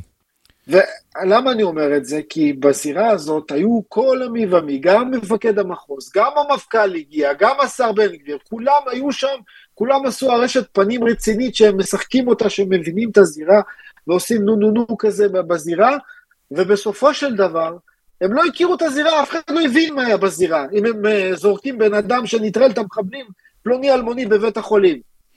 תגיד, ב, ב, בימים uh, אחרי שהתפרסמה הפרשה, uh, והדיווחים שלך, אני, אני מניח שרוב הביקורת שאתה חטפת, רוב האיומים שאתה חטפת, האמת, האמת שאני לא יודע, אני אשאל את זה, הם הגיעו יותר מצד המשטרה והמשפחות של השוטרים שמעורבים, או שהם הגיעו מצד לא, לא, לא, היורה? לא, לא, לא, לא, לא, לא. אני אגיד לך משהו, אני עשיתי את הפרקטיקה אה, על החייל שנקראת בולדוג, אם אתה מכיר. לא. בולדוג אה, זה כשאתה פתאום פוגש ברחוב עם מצלמה את uh, הבן אדם שאתה רוצה לשאול אותו שאלות, שלא רוצה לענות, ואז אתה דוחף לו מצלמה על הפרצוף, ואז מתחיל לשאול שאלות. זו פרקטיקה מאוד מקובלת ב... בעיתונות, ובסופו של דבר, על מי לא תעשה אם בן אדם חשוד בהמתה בקלות דעת, בסדר? שירה שלושה כדורים לעבר אדם שמתחנן על חייו. כן. אז עשיתי את זה, שאלתי אותו שאלות, רצית לעשות איקסים למשל. משהו שהוא אמר, זה לא אני אמרתי, כן? זה הוא אמר ב... הלכת אליו, אל היורה? כן. הוא בא לבית המשפט והתחלתי לשאול אותו שאלות מול מצלמה. הבנתי. ופרסמתי את זה בטוויטר, אפילו זה לא היה במהדורה. ואז התחילה ההתקפה המטורפת הזאת, כמו שאני תיארתי, שאני לא ציוני, שאני רודף אחרי חייל, חייל מסכן, מה אתה רוצה ממנו? הייתה לו טעות, זה דוד, זה קורה, מה אתה רוצה? תעזוב אותו בשקט, אתה אנטי ציוני כזה, כן. הבנתי. זה הגיע okay. גם אוקיי. לרחוב, זה הגיע גם לרחוב. יש, לא יש קשר בין המשפחה של היורה לבין uh, השר uh, לביטחון לאומי? לא, אני לא חושב. הם לא, לא מכירים. לא. כי אמרו, נער גבעות, לא נער גבעות, אתה יודע, לא, עשו לא, המון אני, profiling אני, בסיפור אני, הזה. אני, אני, אומר, אני אומר שצריך להיות ענייני בסיפור הזה, ולהגיד uh, ביושר, שזה לא משנה מאיפה הוא מגיע, אם הוא נער גבעות או לא נער גבעות, הוראות פתיחה לנו אותה, אותן הוראות פתיחה באש לכולם. כן. זה לא משנה אם זה נער גבעות, או אם זה חילוני או חרדי, או מוסלמי או דרוזי. נעלי פתיחה באש צריך לכבד, אה, וזהו. אבל אה, אתה יודע, הרעיון, אני לא הייתי עושה את הפרקטיקה הזאת של הבולדוג, ואולי אה, אפשר היה לשמור אה, לחשוד את החסד, לחייל את החסד, אילולא אותו הרעיון אה, אצל ינון מגל. ההתפארות. אצל ינון. כן, ההתפארות הזאת של כל אחד רוצה לעשות איקסים, והוא שואל אותו, רצית לעשות וידוא הריגה? אז הוא אומר, כן, ירינו עד ש... הוא אמר, כן, ירינו עד שהם נפלו. כן. עכשיו, ברגע שהוא אומר, הם כאילו, עורכי דין נתפסו על המילה הזאת, ירינו עד שהם נפלו, ומתעלמים מזה שהוא אומר כן על וידוא הריגה, בסוף הוא אומר כן על וידוא הריגה. וברגע ש... אתה יודע, בן אדם מתפאר מהדברים האלה, אתה כן. מבין שהאמת תמיד יוצאת ספונטני, כן? תגיד, אחד הדברים שצפו ועלו בעקבות הפרשה הזאת והחשיפות שלך, זה זה בעצם שזה מה שהממשלה רוצה. הממשלה רוצה שהאזרחים קודם כל יראו, ואחרי זה יתחילו לבדוק. אה, אם לא הייתה שם מצלמה, אם יוסי אלי הנודניק הזה לא היה בודק, לא היו מדברים על זה בכלל. והמטרה היא לעצור כמה שיותר פיגועים, וכשחוטבים עצים ניתזים שבבים, או כל מיני אמירות אה, בזויות כאלה. כמו שראש הממשלה אמר, אלה החיים. אלה החיים. אמ, כן. אתה היית שם כשהוא אמר את זה? לא, לא. כמה... לא שמעתי את זה. כ- וזה, כמה זה... זה היה נורא לשמוע. כמה זעזע אותך לשמוע את אלו החיים? זה אלו החיים, מה זה אלו החיים? מה עם המשפחה המסכנה הזאת? הם החיים? מש, כן. מש, מש, משפחה שראתה את, ה, את ה, הבן אדם היקר להם מכל, נורא כמו, לא יודע מה להגיד לך, כמו איזה כלב ברחוב. כמו טרוריסט? זה נורא, זה נורא. כן. זה נורא, פשוט נורא. אתה חושב שיש פה משהו שהוא אה, אווירה ציבורית? שהדבר הזה הוא בקונטקסט של אווירה אין ציבורית? ספק, אין ספק שבשבעה באוקטובר, אה, אפילו אני מודה שגם אני, אחרי שנחשפתי לזוועות שהיו ב, בכל הקיבוצים ובמסיבה ברעים, אה, ובתחנת משטרה בשדרות, ובשדרות אין ספק שרצית לקחת נשק באותו יום ולתפור איזה נוח'בה, בסדר? כן. אבל uh, בסוף, uh, נהלי פתיחה באש נכתבו לא סתם. כן. כמו שרפול נהג לומר, הוא היה אומר, אני לא רוצה להגיע למצב שמחבל מרים ידיים. כן. אפילו רפול. כן, רפול, כאילו... אני, אני, אני מנחש שהוא ראה כמה דוצים בחיים שלו. בדיוק, בדיוק. אולי לא באופן אישי, אבל... מנסים, מנסים להשוות בין פרשת קיסטלמן למה שקרה עם שלושת החטופים, שזה גם נורא מה שקרה שם. כן. אבל זה לא דומה לשום, בשום צורה, לסביב... אני גם הייתי בעזה. אני בכוונה רציתי להיכנס לעזה, להיות ב, ב, ב, באזורים הכי, ש, שהחיילים שלנו שם הכי נלחמים, והבנתי, זה זירת מלחמה שם, זה לא, זה, זה, זה לא סביבה אזרחית, זה לא... אתה, אתה חושב ש... יום, אתה יודע... 70 יום חיילים, חיילים רואים רק מחבלים, רק מחבלים. אף אחד לא הכין אותם שיכולים להיות חטופים. איך, איך, איך הם ידעו? אתה מבין את ההבדל? אני, אני רוצה רגע לשאול אותך, יוסי, המשפט הזה שכבר שמעתי אותו כמה פעמים, לא רק ממך, שאף אחד לא הכין אותם, הרי כבר היה לפחות מקרה אחד של חטופה ששוחררה. באמת לא, החיילים לא מעלים בדעתם שיש סיכוי שהם ייתקלו בחטופים? הרי מה הם עושים שם אם לא לחסל מחבלים ולחפש חטופים? אז היום הם מחפשים חטופים, אתה יודע. עד השלושה האלה חטופים לא היו בכלל באג'נדת הלחימה? לא, אז זהו, אז שאלתי את אחד המג"דים ש... ששם, שממש שם, בחור מקסים, מנחל. הוא אומר, שאלתי אותו, אם תראה חטוף, מה תעשה? הוא אומר, הסבירות, זה, זה היה לפני התקרית, הסבירות שאתה תראה באזורים שאנחנו נמצאים אה, חטופים, היא לא קיימת. קיימת. שבר אחוז, והנה קיימת. נורא, ממש נורא. וואו. ממש נורא. הם לא ידעו, הם באמת לא ידעו, אתה, אתה מבין? כן. אני, אני הבנתי את זה מיד, הם לא ידעו, לא, לא שיערו בדעתם שדבר כזה יכול לקרות. כן. עכשיו זה מחדל מודיעיני, זה, זה מה שזה. זה גם מחדל מודיעיני, הכל פה מודיעין. מת, מתפארים לי פה מתמונה מסכנה של, של, של מוחמד דף. מה? מה? כן. תביאו את מוחמד דף, מה אתם מתפארים לי מתמונה של מוחמד דף? תקשיב, צה"ל, אה, צה"ל אה, חוטף אה, את כל הצניעות במלחמה הזאת, אז, אז מחפשים ממה... אתה יודע, באופן כללי, אני, אני, אני חי בארצות הברית ואני אומר לך, מה שעובר על התקשורת הישראלית סביב הלחימה, אה, המצפנים השתבשו. זאת אומרת, יש פה בו זמנית, ו, ומדינת ישראל, אה, יש לה אתוס מאוד גדול של זה. התפקיד של התקשורת הוא גם לשמר את מורל העם וגם לדווח. ומה לעשות שהדיווחים לא עוזרים למורל. אם כל העיתונאים, כמוך ורבים אחרים, אה, לא היו מדווחים על ההצלחות של צה"ל, אבל הביצועים של צה"ל, על תראו איך צה"ל נכנס, תראו איך צה"ל עושה, אלא היו מדווחים באמת איך הדברים נראים בשטח, מה שנקרא בצורה אובייקטיבית, זה לא כיף. זה לא כיף, זה סיפור לא כיפי. ויש עניין של מורל בזמן לחימה. אז זה באמת תקופה מאוד מסובכת. מור, מור, מורל זה חשוב מאוד, בטח כשאתה... נכנסתי לשם, אתה יודע, אתה פוגש שם את הילדים האלה, אני כבר רואה, אומר להם ילדים, אני בן 41, בני 18, 19, 20, נמצאים שם כן, בעזה. כן. ואתה רואה שהם שמחים שפתאום הם רואים אזרח, אה, סלאש עיתונאי שנמצא איתם. יש עולם מחוץ למלחמה. אומר, מה, מה, כן, מעלה להם את המורל, אתה קצת, אתה יודע, עושה איתם סלפי, אתה קצת, אתה יודע, אה, שואל אותם כמה שאלות, נותן להם לתת דשים בבית וכאלה. אז זה מעלה מאוד את המורל, אז אה, מורל זה מאוד חשוב. נכון. בטח בתקופה שאנחנו אתה גם, אתה גם לא יכול, אתה גם לא יכול לא להתגייס. אתה אה, ישראלי, ציוני, ברור. אחד מאנשי התקשורת המובילים בישראל, מגיע לאזור לחימה, אנשים, וואלכ, לא ראו בית 60 יום, לא התקלחו של, שלושה, ארבעה ימים, לא יודע כמה.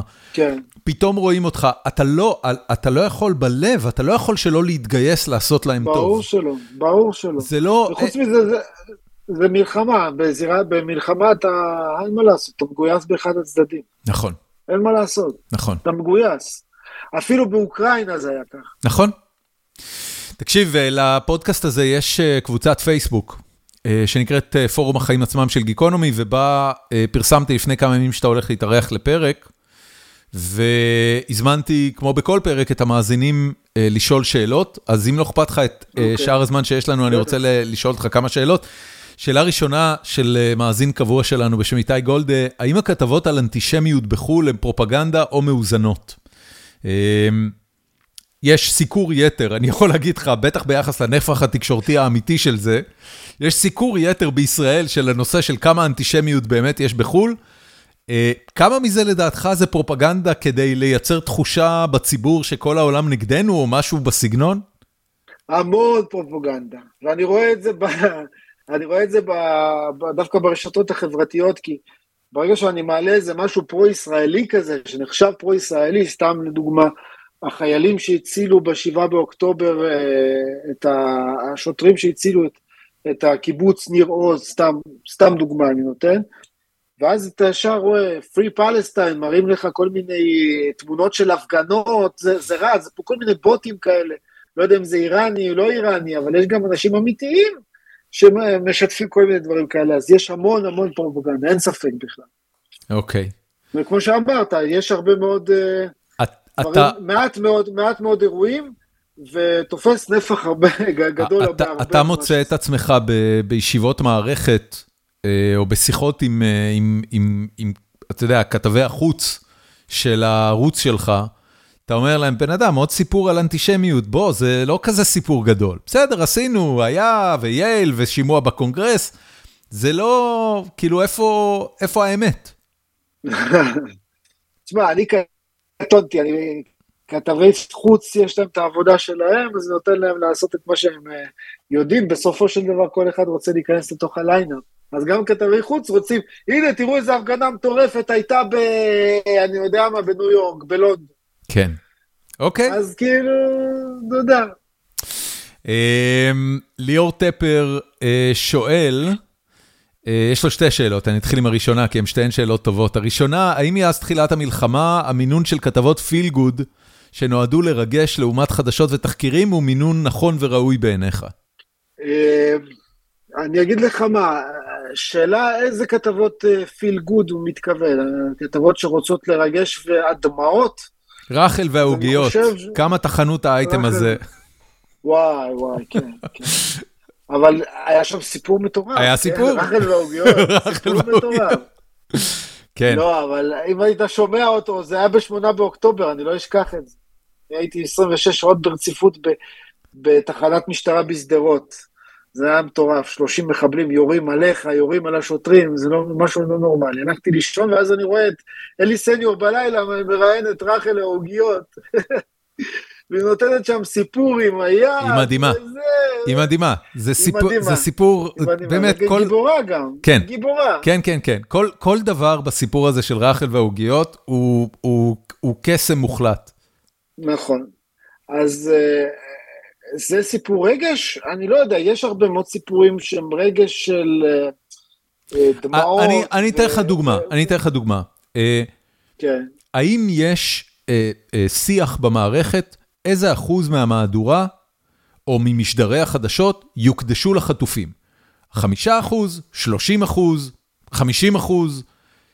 יש כאילו עניין של אה, אנחנו רוצים לנקוט בקו אה, פרו שחרור החטופים ולכן לא יעזור כלום, 30 אחוז יהיו סיפורים, נראה את החטופים, ספר על המשפחות שלהם, ספר מי הם. אני אסביר לך משהו, אני סתם, סתם נותן לך דוגמה. אה, למשל מחר יש לערוץ את הרעיון עם מי אשם. אוקיי. בסדר? זאת ש... כן, ש... כן, כן. השתחררה. העניין. ברעיון הזה הוא מטורף. ראיתי את הפרומו, זה עשה מיליוני צפיות. הפרומו של, של הערוץ עשה איך אתה מסביר את זה? צפיות. אנשים מתעניינים בזה מאוד מאוד מאוד. אתה אומר זה פשוט רייטינג, זה בכלל לא קשור ל feel good או לא feel good. כרגע, כרגע זה פשוט מעניין, זה מאוד מעניין. ובטח, זה, זה משהו שעל סדר היום, שמבחינת העורך, זה כרגע הנושא החשוב ביותר, האקוטי ביותר, אפילו יותר מהמלחמה עצמה. אני אשאל אותך שאלה הפוכה, מה לדעתך הסיפור הכי גדול, הכי גדול, אה, של החודש האחרון, שלא מקבל זמן במהדורות, כי עכשיו יש מלחמה, ועכשיו יש חטופים, ועכשיו יש דברים אחרים? וואי, התקלת אותי, אני לא חושב שיש משהו יותר גדול ממלחמה. לא, אני לא חושב שיש משהו יותר גדול מהמלחמה, אבל אני אומר סיפור גדול שאנחנו בנסיבות אחרות היינו מקדישים לו אייטמים פותחים במהדורות, ועכשיו הוא מתגלגל לשולי המהדורה או אפילו לחדשות הלילה, כי, כי אין זמן לזה, אין, אין שקט יורים, מה שנקרא. אה, אני אגיד לך משהו, אני חושב שאפילו החברה שמה את כל הסיפורים בצד, כי באמת לא, הסיפור היחידי אה, ש, שתפס כותרות, חוץ מהמלחמה, אתה יודע מה הסיפור? יובל קסטלמן. כן. זה הסיפור היחידי. כן. חוץ מהמלחמה זה הסיפור היחידי ש, שמסוכר ב... עכשיו. מנסים uh, סביב ההדלפה של uh, עילת הסבירות, uh, כן. מנסים לעשות מזה עניין גדול, אבל זה, זה, זה די ברור שלעם אין קשב לזה. אתה מבין שזה זה, זה האייטם הכי לא סקסי בעולם. ממש לא, ממש ממש לא. פסקת ההתגברות וזה זה משעמם. Who gives a shit. משעמם, בגלל, כן. בגלל זה אני בחיים לא הייתי יכול להיות כתב משפט למשל, סתם. זה, זה כל כך לא מעניין. כן. טוב. תן לי לדבר עם אנשים. אמ, שאלה שנייה של ליאור טפר, מה דעתך על זה שעיתונאים מוכרים הרצאות, הנחיה אה, לארגונים וחברות שיכולים להכניס אותם לניגוד עניינים? זה, זה משהו שיש עליו דיבור? יש אה, כללי נגד. התנהגות סביבו? אני ממש נגד. אתה אני נגד, לא, אתה לא אני, לא עושה דברים אני, כאלה. אני ממש, לא. לארגונים לא. זאת אומרת, אתה לא מדמיין את עצמך מוזמן לכנס לא, של בחיים, המשטרה? בחיים, ממש, בתשלום ממש לא. עשיתי כנסים, ב, לא כנסים, הרצאות במשטרה, הכל בהתנדבות. רק כדי שלא תהיה בניגוד עניינים איתם? כן, כן. אוקיי. במשטרה יש ארגונים ש... זה... מה זה ארגונים? יש לא יודע מה, סתם, אם אתה תלך לבית ספר, יביאו לך סכום סמלי כזה או אחר, זה בסדר, זה, אין עם זה בעיה, כן, בסוף אתה מקבל תמורה בעד ההצעות שאתה מעביר. אז זה, זה בסדר, זה לא, זה לא כזה נורא, אבל ברגע שמדובר בארגונים שאתה יכול להיכנס איתם לניגוד עניינים, זה בעיה מאוד גדולה. כן. אמ, כמה וכמה מאזינים שאלו אה, האם אה, בפרספקטיבה שלך ובתחושה שלך המשטרה היא גוף מושחת? אה, אתה יודע, אנחנו... לא. אתה, אתה אומר לא. לא. תתפלא, אבל לא. אני חושב שזה ארגון עם תרבות ארגונית קשה מאוד. מה זה אומר קשה? פיסטוח אחד... הבנתי. קשה מאוד. פיסטוח אחד על השני, לפעמים גם שקרים. לא יודעים לקחת אחריות, בניגוד לצבא אגב, אם שמת לב בשלושת החטופים, כן. מה עשה הרמטכ"ל? הרמטכ"ל נכנס לתוך עזה, ומיד הוציא הודעה יחד עם דובר צה"ל, ותחקר את הסיפור הזה. במשטרה מה עושים? פשוט משקרים. כן. זה, לא זה, זה תמיד היה ככה, או שזה משהו ש... זה קליקות. הרבה מאוד קליקות במשטרה. זה, איך, זה משהו איך נוצר הדבר הזה? למה, זה, למה בצבא לא וב, ובמשטרה כן? התרבות הזאת. אני חושב שקליקות גם בצבא יש, אבל אני לא יודע להסביר לך, זה, זה, זה משהו שכאילו, הם, הם, הם גדלים לתוך זה, אתה מבין? התרבות הארגונית זה משהו שקשה מאוד לשנות. בטח כשמדובר בקצינים שמכירים קצינים, חברים של חברים, שהם רוצים לשמור אחד על השני. אתה חושב שזה יכול להיות קשור למנגנוני הגיוס? הדבר שהכי מפריע לי שהם לא, לא יודעים, לא, לא, אף פעם, לא, המשטרה תמיד צודקת. לא משנה מה, אין דבר כזה שהם טועים. תמיד, תמיד הם צודקים. ואין דבר כזה, גם, גם השוטר הכי טוב בעולם הוא גם בן אדם בסופו של דבר. צריכים לדעת להודות בטעויות שלהם. זה יוציא אותם הרבה יותר גדולים. תראה איך אנחנו מתייחסים לרמטכ"ל, שמודה בטעויות שלו. כן. גם הודה בטעות שלו ב-7 באוקטובר, גם הודה על החטופים. לוקח אחריות, ואנחנו לוקחים את זה, והציבור אוהב את זה. במשטרה זה לא ככה, זה לא קורה, לצערי הרב. במשטרה הם אה, מכסתחים אחד על השני. האם לדעתך הדבר הזה נובע מהמנגנוני גיוס, שבצה"ל בסופו של דבר אה, הפילטר הוא על כל העם, ולמשטרה מגיעים רק אנשים שבוחרים ללכת למשטרה? יכול להיות שזה חלק מהדבר הזה. אה, אז שוב אני אומר לך, הם גדלים לתוך זה. מרגע שאתה שוטר קטן עד הרגע שאתה קצין בכיר, הם פשוט גדלים לתוך התרבות הזאת. אני, אני, אני הייתי במשטרה, אני פשוט יודע מה זה. מה זה אומר היית במשטרה? משמר הגבול זה משטרה, אוקיי. אז כאילו, אני מכיר. אני מכיר, הייתי גם בקבע תקופה מסוימת, אז אני יודע בדיוק אה, איך השוטר בסופו של דבר אה, חושב כששואלים אותו שאלות כאלה ואחרות. והתרבות הארגונית הזאת חייבת להיפסק. אין לנו משטרה, זה קלישאה להגיד את זה, אבל אין לנו משטרה אחרת, כן? אין לנו. בישראל. יש, אה, יש לדעתך היום אה, מנהיגים במשטרה, אה, ניצבים או כאלה שנמצאים בדרג פיקודי כזה או אחר, שאם הם יהפכו להיות מפכ"לים אז זה ישנה את התרבות הארגונית שם? יש, כן, אני לא אגיד את השמות, אבל יש. יש אנשים שבאמת רוצים בטובת הארגון, טובת האזרחים. קודם כל, עזוב את הארגון. הם צריכים לדעת, כשברגע שאתה שוטר, אתה משרת את הציבור, אתה משרת את הפרט שאתה נתקל בו, ולא את השוטרים, את, אתה, אתה, אתה, אתה משרת קודם כל את הציבור. כן. זה משהו שצריך לזכור ולדעת, זה לא... זה, זה, זה, זה הדיסקט שצריך לשנות. כן. אתה לא מכסתח על החברים שלך, אתה, אתה צריך לתת דין וחשבון לציבור. משטרה זה, זה, זה, זה, זה גוף שאמון על הציבור, על הביטחון של הציבור, בפנים הארץ. עכשיו, אני לא רוצה לה, להכליל את כל המשטרה, אני חושב שלמשל, משמר הגבול למשל, עברו כברת דרך אה, מטורפת. בהתחלה זה היה חיל באמת עם תרבות ארגונית קשה מאוד, עם, אה, עם אה, בעיות משמעת קשות אה, של חיילים, עם, עם עבירות פליליות לא, לא מעטות. והיום זה אחד החילות הכי מבוקשים שרוצים להגיע אליהם, ויש... מי יוביל את השינוי גדול. הזה? מי עשה את זה? זה התחיל מזמן, זה התחיל מזמן, אבל לאט לאט זה השתרש פנימה. זה, זה התחיל, אם אני אגיד לך שמות, אתה לא, לא תזכור את מפקדי מג"ב הקודמים, אבל בגדול זה התחיל לפני איזה 4-5 שנים, משהו כזה. אוקיי. Okay. אתה יכול להגיד שמות, זה דברים טובים, כאילו זה אנשים שעשו תרומה חיובית. למשל, אה, זה התחיל ב... אה, איפה זה היה?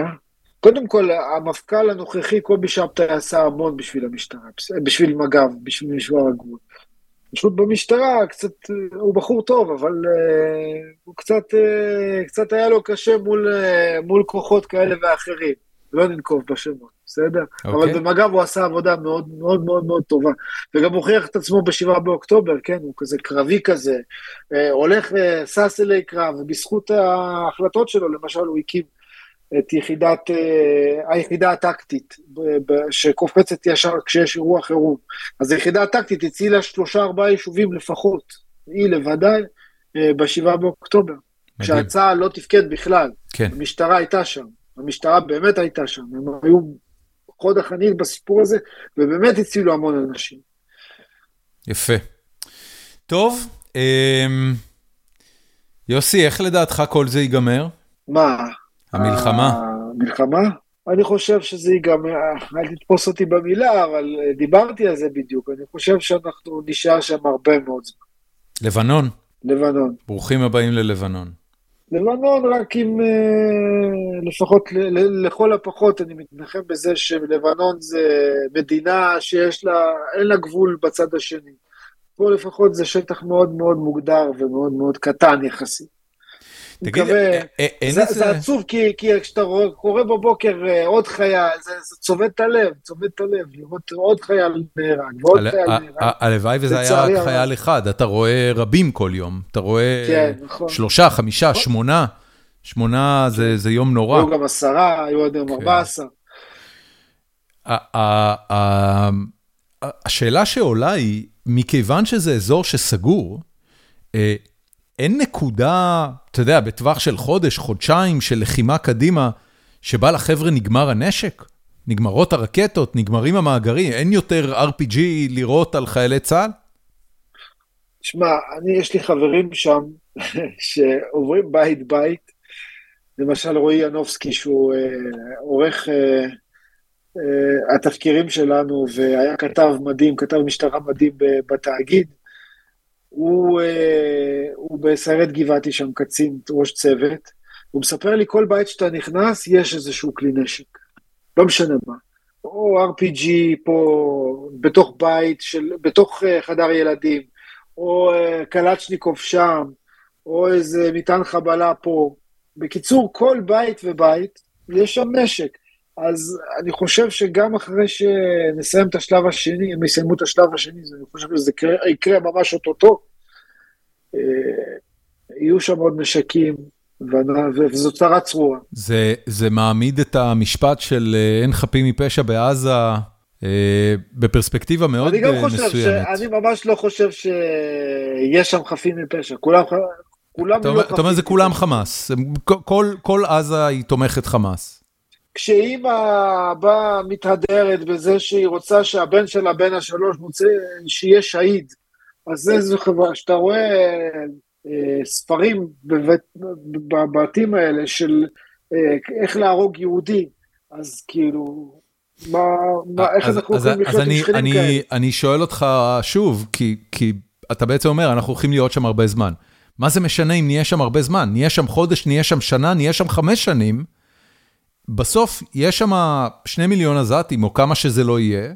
נכון. ש, שמחנכים דורות של ילדים קדימה, זה לא, זה לא מתכנס. מה, מה כן קורה משהו. שמוביל ל... ל... אין לנו ברירה אלא לנסות לגרום לכך שהם לא יבריחו, לא יהיו יותר נשקים, או לא יקימו אתרי טרור כמו שהיו. הבנתי. אתה יודע, היינו כבר בעזה, ולא היה כל כך הרבה נשקים. אה, היינו בעזה ולא היה, לא היה אז אה, כוחות מוסלמים שמזרימים כל כך הרבה כסף לשם, אולי גם איחוד אירופי שהזרים כסף. כן, אתה מבין, אבל בסוף הם יכלו להקים דובאי 2 שם, במקום זה מה הם עושים? אני על הבחירות של הפלסטינים, מה לעשות עם הזמן והכסף שלהם, uh, don't get me started, כמו שאומרים. כן. אבל, אבל זה, אתה מבין, אבל זה, ה, uh, זה, זה, זה כאילו שיחה קלה. השיחה הקשה באמת, זה, זה, זה איך משנים את המצב הזה. איך מגיעים למצב שבו הפלסטינאים הופכים לעם משגשג וחפץ חיים ושלום. אתה לא, אתה, אתה, אני ואתה, אני לא, אין לי יומרה. ישראלים, ישראלים בחיים לא יצליחו לשנות אותם, זה לא יקרה. נכון. פשוט לא יקרה. נכון, נכון, לא מבינים נכון. אותם. נכון. ישראל לא מבינה את הפלסטינים. העובדה היא שקרה 7 באוקטובר, והם לא הבינו. אני, אני שאלתי את השאלה אנחנו הזאת. לא אותו, אנחנו מדברים איתם בפולנית. תקשיב, אני שאלתי את השאלה הזאת את uh, קסניה סבטלובה לפני, לפני כמה חודשים, כשדיברנו, והיא אמרה לי שיש בעולם אה, מדינות מוסלמיות מתונות, יש זרם אה, דתי מוסלמי, אה, שהיא, אם אני לא טועה, השם הוא וסטיה, של דרך האמצע, דרך הביניים, משהו כזה, ש, שהיא גישה מתונה וליברלית יותר, ושואפת לחיבור עם המערב במקום מלחמה עם המערב, לא דוגלת בג'יהאד, וזה הזרם המוסלמי ש, שמאפשר למקומות uh, כמו איחוד האמירויות להיות מקום יחסית uh, מחבק מערב ו, ונמצא ביחסים טובים עם, עם המערב. ו, ו, והיא אומרת, אולי, אולי אם תהיה קואליציה של כוחות כאלה שתשפיע באיזושהי צורה על עזה, אז אולי יהיה לזה פתרון. תשמע, אחרי מה שעשינו, מה, מה שעשינו שם בחודשיים האחרונים, אני בספק. כן. אם הם יחשבו על משהו ביניים וזה, אתה מבין מה אני אומר? אני מבין. כשהעזתים מהדרום יחזרו לצפון ויראו את כל הבתים שלהם, אני לא חושב שהם יחזרו לדרך האמצע. אני לא חושב שהם יאשימו, למרות שמנסים למכור לנו שמאשימים את החמאס, לא חושב שמאשימים את החמאס. הבנתי. אבל בסוף הם אויב אכזר מאוד. אכזר מאוד. מה שהם עשו ב-7 באוקטובר זה נורא ואיום. ו... התקופה היא תקופה מזעזעת, כן. פשוט מזעזעת. טוב, יוסי, המון המון תודה על השיחה הזאת. היה לי עונג, דורון. גם לי, ממש, ממש ממש, אתה גיבור. אה, זה, זה הסיבה שרצינו לדבר, אני ראיתי את העבודה שלך על הסיפור של יובל. הכל בסדר, זו העבודה שלי. זה, ככה נראים גיבורים, על, על האנשים האלה, את, עם האנשים האלה אני רוצה לדבר. אה, אז באמת באמת תודה, תודה וכל הכבוד לך על, ה, על העבודה הקשה.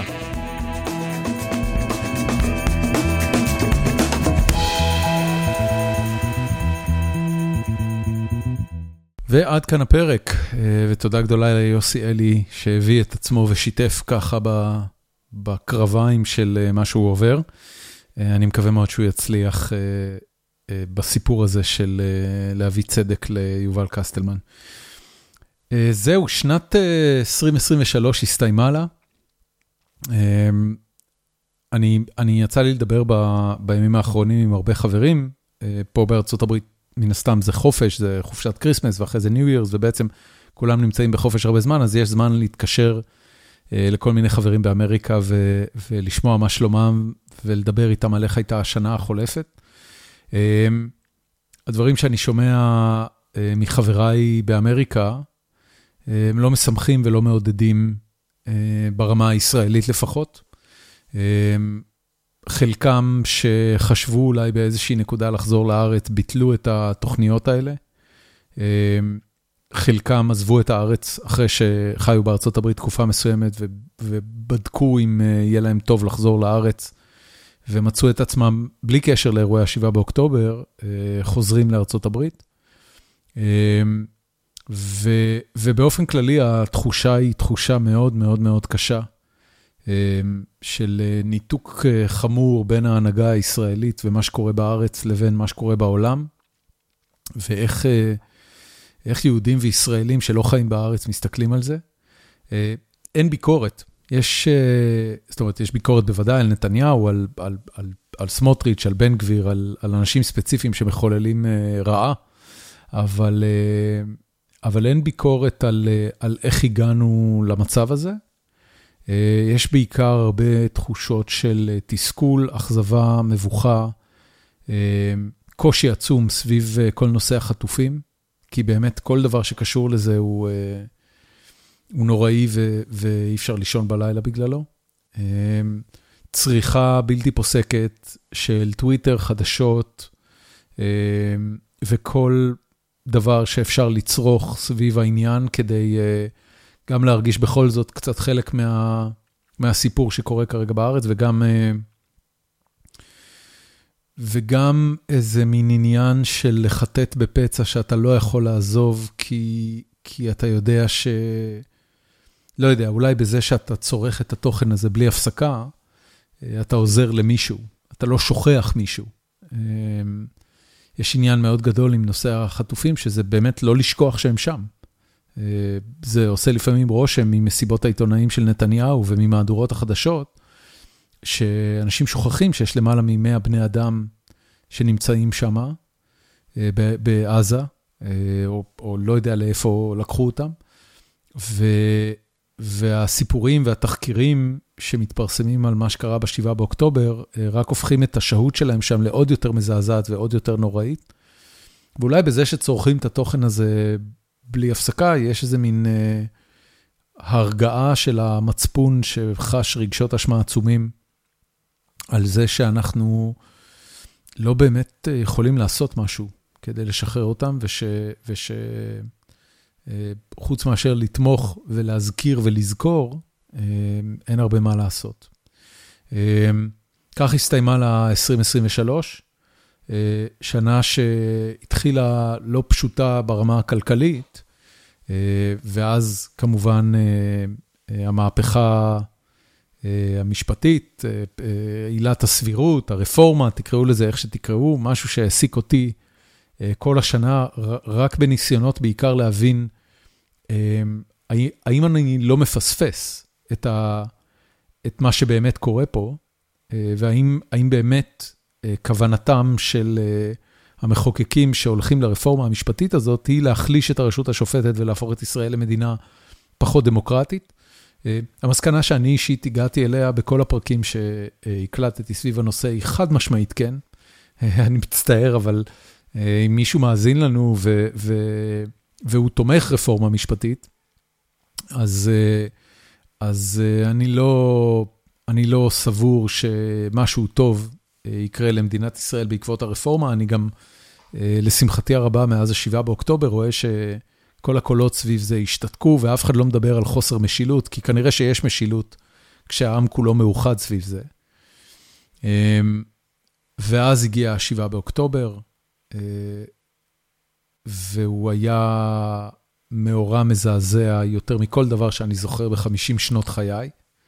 אני נולדתי ואין לי זיכרונות ממלחמת יום כיפור, אז אני לא באמת זוכר את תחושת אה, חורבן הבית השלישי שאבא שלי מספר שהייתה באותה נקודה, אבל, אה, אבל את מה שחווינו סביב ה-7 באוקטובר ואת מה שאני באופן אישי הרגשתי סביב ה-7 באוקטובר, אה, לא הרגשתי מעולם בחיים, כולל ברצח רבין, כולל בכל אירוע גרוע אחר שחוויתי כשחייתי בארץ. ו... והזמן עובר, והמלחמה מתקדמת, ו... ואין לדעת כמה שנים ייקח. אני, אני אפילו לא, אני אפילו לא מעז להגיד להתאושש מהסיפור הזה, כי יש כל כך הרבה אנשים שלעולם לא התאוששו מהסיפור הזה. אבל, אבל באיזה נקודה מדינת ישראל אה, אה, תתחיל לחשוב על העתיד בתור, אה, בתור משהו אופטימי, אין לי מושג מתי הדבר הזה יקרה. כל סיכומי השנה שקראתי וכל הצייצנים האהובים עליי בטוויטר, מסיימים את השנה הזאת לא אופטימיים. זהו, עבורי ברמה האישית זאת הייתה שנה טובה. זאת השנה שבה עזבתי באופן סופי את החברה שהקמתי, Stream Elements, זאת השנה שבה הקמתי חברה חדשה עם שותפים שאני מאוד נהנה לעבוד איתם, והיא חברת משחקים, אז, אז זה מאוד מרגש אותי שסוף סוף אחרי כל כך הרבה שנים אני עושה את מה שבאמת חלמתי לעשות רוב חיי. ו... ואז הגיע ה-7 באוקטובר. אין לי יותר מה להוסיף על זה, אני, אני קודם כל רוצה לאחל לכל מאזיננו שנת 2024 מצוינת, שנת נחמה וקורת רוח וסיפוק, וגם האזנה לפודקאסט הזה. אני רוצה מאוד מאוד להודות לכולם על ההאזנה ועל התגובות והשיח בפורום החיים עצמם של גיקונומי ועל השיחות הפרטיות ששלחתם לי ועל האורחים הפוטנציאליים ששלחתם לי. אני מאוד מאוד מאוד מעריך את זה, אני חושב שאחד הדברים הקסומים בגיקונומי זה הקהילה שצמחה סביבו, שבלעדיה אני לא חושב שהפודקאסט הזה היה מגיע לאן שהגיע, או, או בכלל קיים.